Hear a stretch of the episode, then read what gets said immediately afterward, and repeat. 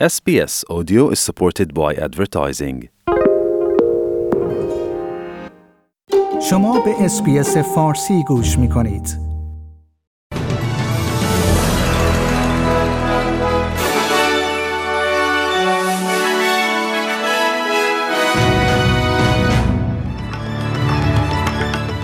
افزایش قیمت مسکن باعث شده است تا مجموع ثروت خانوارهای استرالیا رکورد بشکنند و به 14.7 دهم تریلیون دلار برسد.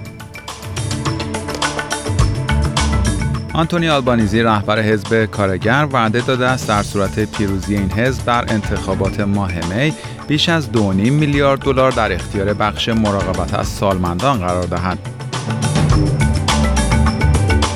پیتر داتون وزیر دفاع استرالیا می‌گوید استرالیا آمادگی دارد تا خودروهای زرهی بوشمستر را در اختیار اوکراین قرار دهد.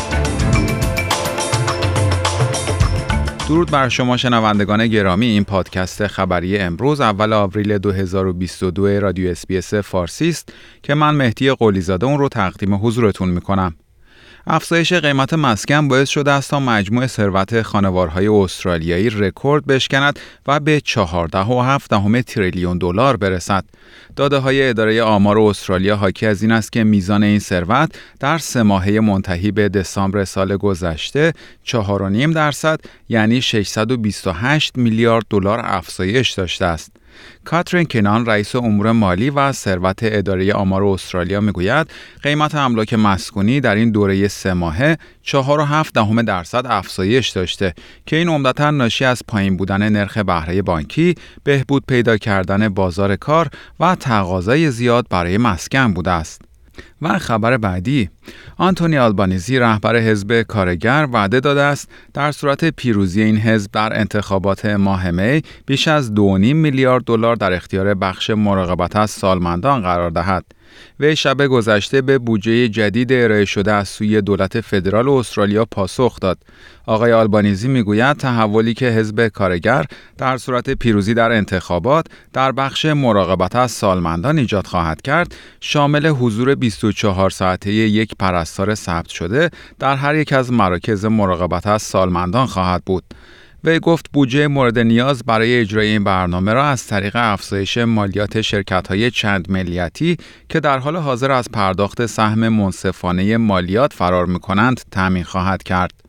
و خبر پایانی پادکست خبری امروز پیتر داتون وزیر دفاع استرالیا می‌گوید استرالیا آمادگی دارد تا خودروهای زرهی بوشمستر خود را در اختیار اوکراین قرار دهد. ولودیمیر زلنسکی رئیس جمهور اوکراین روز گذشته در سخنرانی خود برای پارلمان استرالیا که از طریق ارتباط ویدیویی زنده انجام شد، خواستار دسترسی اوکراین به این خودروهای زرهی شده بود. به گزارش AAP آقای داتون گفت استرالیا در حال بررسی تعداد موجود این خودروهای زرهی و لوجستیک ارسال آنها به اوکراین در تعداد مورد نیاز است. آقای داتون گفت استرالیا هر کمکی که بتواند را در اختیار اوکراین قرار خواهد داد.